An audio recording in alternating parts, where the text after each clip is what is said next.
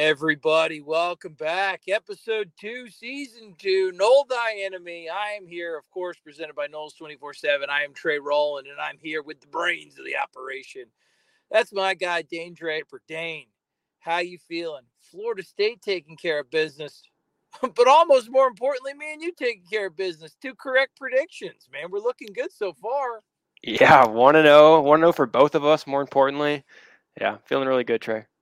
I'm feeling good, too. Florida State comes home opener against Southern Miss, a team that was 7-6 a year ago, had a surprise victory over number 9 Tulane. So it's a team that was fairly dangerous last year. Really good defense.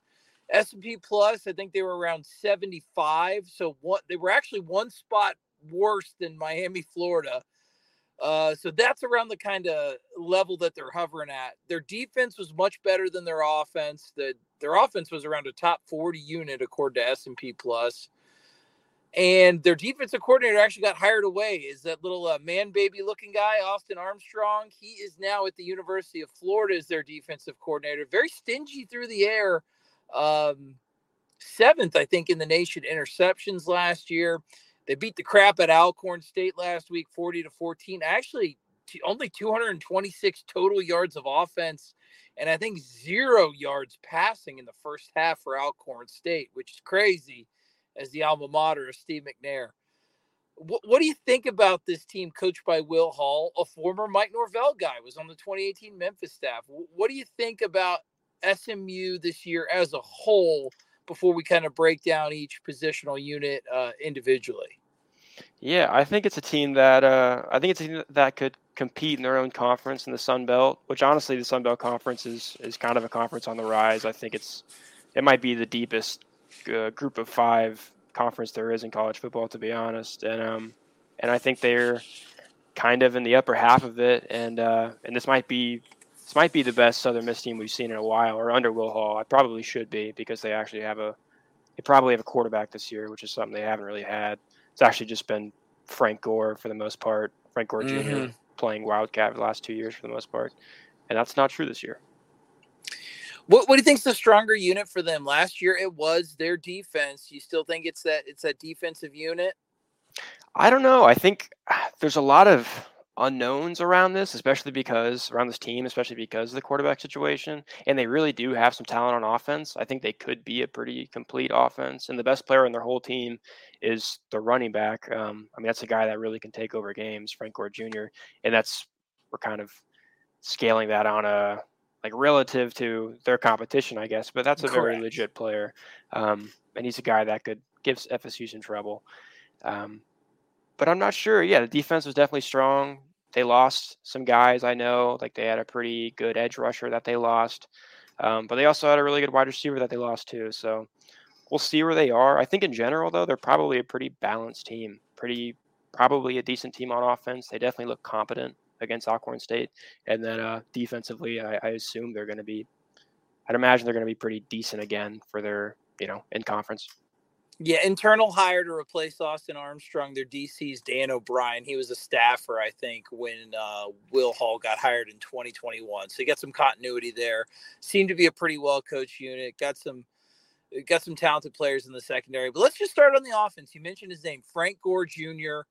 Does he run like his dad? And do you think he's the best player on this entire team? I think he'd be considered that by people around that program, probably. I think it's hard to say that for a running back, honestly.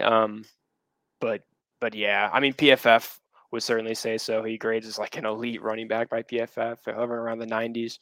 But and just the fact that he's kind of been trusted to basically be the quarterback of this program the last couple of years, whenever they don't really have anyone there that can do a good job at that position, and they're good enough offensively to go and make and win a bowl game last year. So that is I think a special player, at least for that level of competition. But yeah, probably him. If it's not him, then it's you're probably looking at a couple other guys probably on defense for the most part, maybe Jay Stanley at safety, maybe Jalen Williams at nose tackle, guys like that. But Frank Gore's probably their best guy.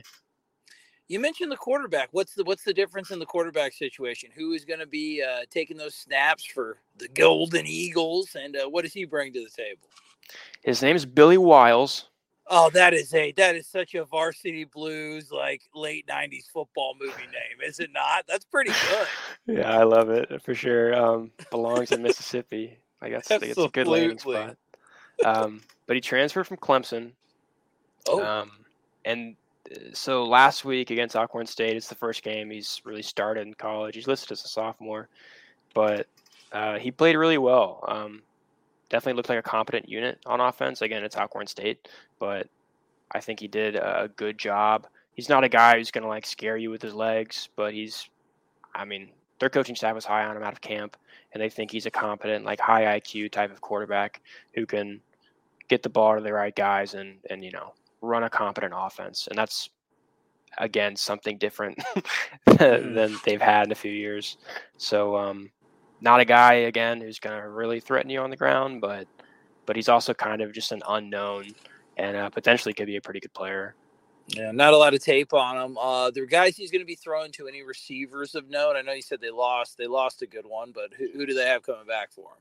Yeah, it's definitely an athletic and deep group, I'd say, just from what I've heard.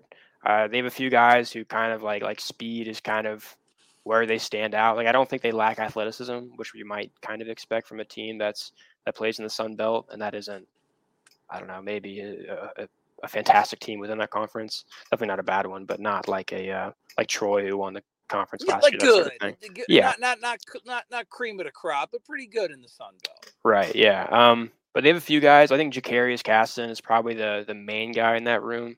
He's a senior. He's listed as senior. He's originally a JUCO guy, but he wears number 1 for them. He's kind of like, if there's anybody that's just a dude in that room, it's probably him. He had over 100 yards receiving last week. I guess you'd look out for him. Ty Mims is a guy in the slot.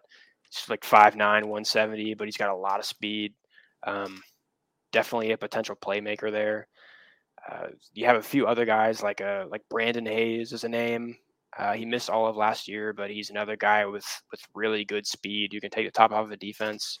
Like, it's not a group that lacks athleticism, and they're deep enough to, they probably have a guy or two that actually can threaten you. And it's not just a unit that you don't have to worry about. It's not going to be a game where you just stack the box, or might not be a game where you just stack the box and stop Frank Gore, and that's it.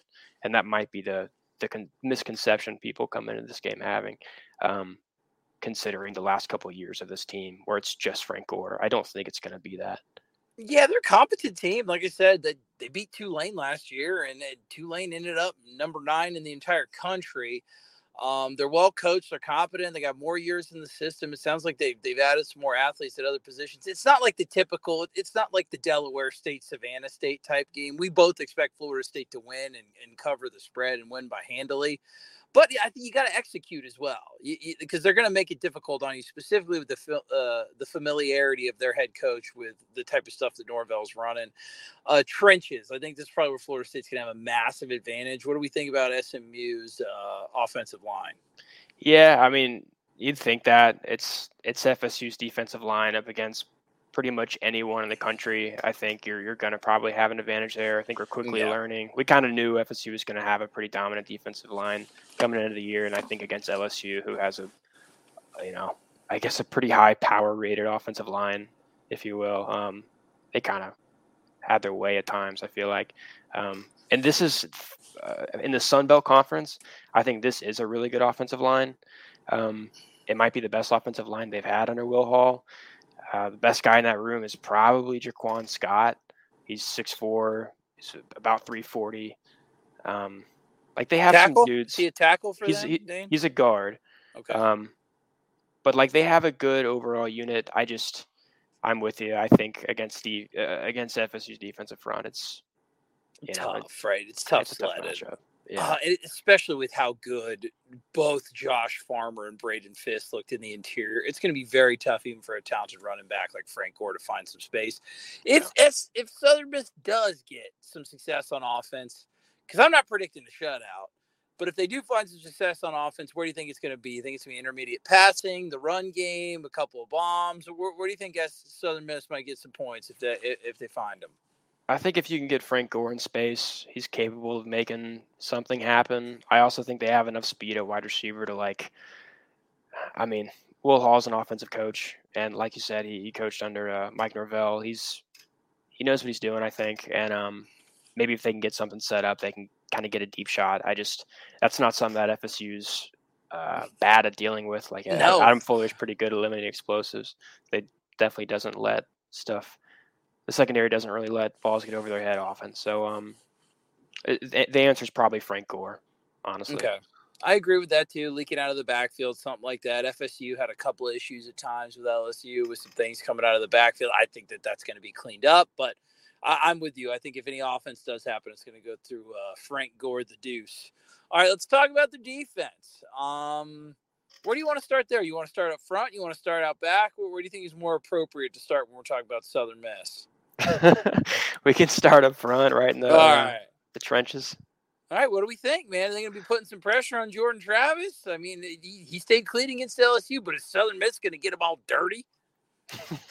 I think if he was staying pretty clean against LSU, he's probably going to be fine against Southern Miss, honestly. Most likely, Honestly, this isn't just talking about the front, but the entirety of their defense, I think, is kind of built like LSU. Honestly, it reminds me. Do tell. Why do you say that? Mainly because, their strengths and the weaknesses of that defense, as well as, I think the best player we saw on their defense on Sunday night, Harold Perkins had all the hype, everything like that, and that was warranted, I think. But Makai Wingo really had a huge game, and that's an All-American defensive tackle, and he really showed it. But I think their best player in the front, at least, is Jalen Williams. He's a nose guard, defensive tackle type, 6'3", 310. He's a meaty guy. PFF liked him. That tickled you a lot. PFF liked him a lot last year. Just shy of an 80 run defense grade. He's a stuffer. Okay, that might be that. That's a fun matchup with Mo, who's a very competent offensive lineman to good a lot of the times. But dude, size could give him a little bit of trouble. I think that's a fun matchup to watch all night, right? Yeah, I agree with that. And I think if, FSU's probably going to try to establish a good run game. This is the kind of team where you should be able to run the ball and well. And honestly, I think if there's one individual for them who's going to put a stop to that or at least limit it, it probably is this guy, Jalen Williams, especially in a matchup like Maurice Smith, who isn't a bigger offensive lineman. But honestly, we've done this so many times, I feel like. Yeah. Where we talk about it could be this, it could be that, and what does the guy keep doing? He keeps becoming the starting center for FSU and turning in really good performances. This kid is big. Mo's dealt with bigger. Mo's dealt with stronger. Mo's dealt with faster. There could be some stalemates at times, but I don't think that that's enough to stop. I think that Mike Norvell is going to be very adamant about establishing the run. I think that he was probably very frustrated that they did not run the ball with a lot of success in the first half. After a couple of tweaks, they did in the second. Norvell likes to run, man. I think they're going to get theirs on this Southern Miss defensive line.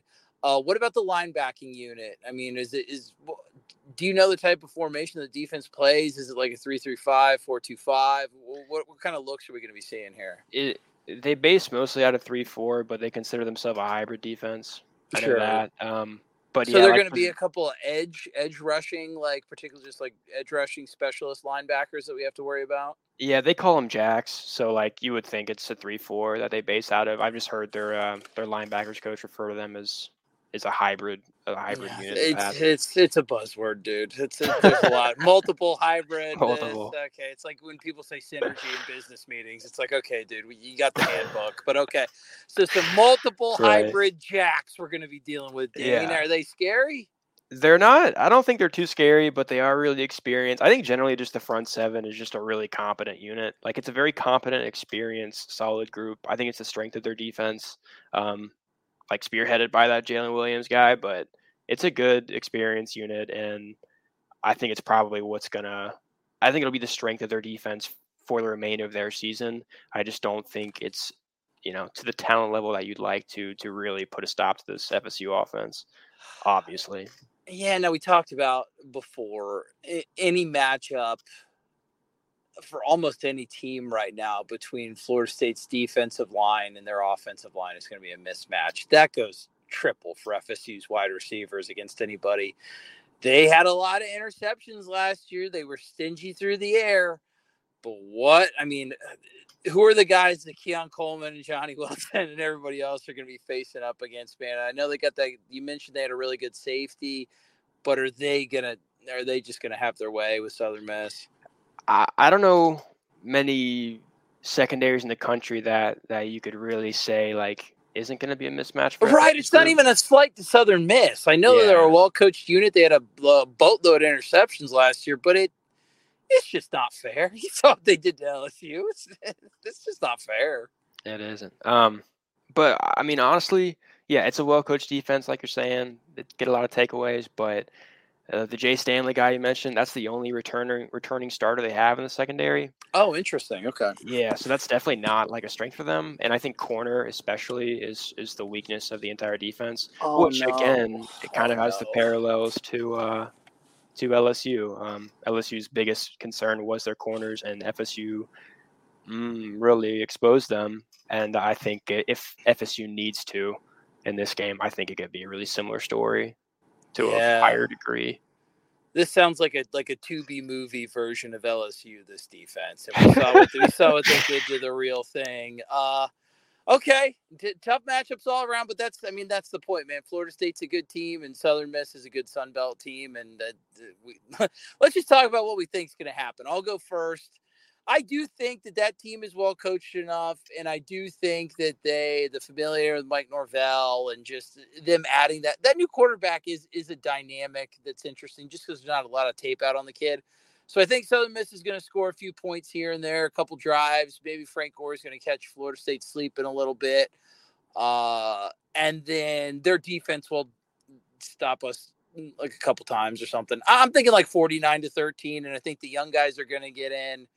And it's going to be a comfortable win for Florida State. I'm not so worried about them coming out flat just because I don't see that. They could, but I don't see that as the mindset of this team, Dane. I don't see that Mike Norvell letting that happen. It's not like a sleepy noon environment. It's going to be a night game with a stadium that's a lot more people in there than you'd expect for Southern Miss. They're going to be under some new lights. I could talk about that for hours, but they're going to be under some new lights. And I think that they're going to show up, especially because they kind of had a little shaky first half on offense against LSU.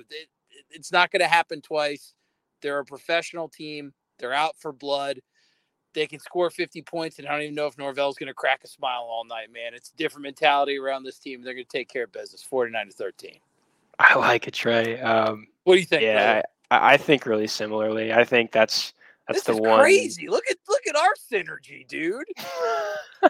Yeah, man. I mean, I think the biggest concern you have is probably just like a slow start. You know, the team kind of comes out sleeping, but I agree. I don't think that's what's going to happen. I think that's too obvious of a thing you look for, and I think the players are, you know, fully aware of that and are going to prevent it from happening because it's up to them. And I think the FSU is probably going to get what they want, and it's. If you said 49-13, I'll say 45-10. 35-36. Okay, we're pretty close. Like I said, it could be – the final score is not going to matter so much because I do want to see some young guys in. I want some hot Tate action in that game. I want to see some young guys in the secondary. So the final score might not be indicative, but it's going to be a dominating, controlling win, and Florida State's going to be moving on 2-0, and hopefully we will too. Listen up, look at us, dude. 19, 20 minutes on Southern Miss. You guys, this is the most informed stuff you're going to get out there, and it's because we love you dearly. This was another episode of 'Nole Thy Enemy. I'm Trey Rowland. That's Dane Draper. Once again, I hope you guys have a wonderful game day. Noles 24-7.com, baby. Subscribe. Don't make me keep saying it, or you're going to be missing out. It's the best right now. Love you guys. Keep chopping.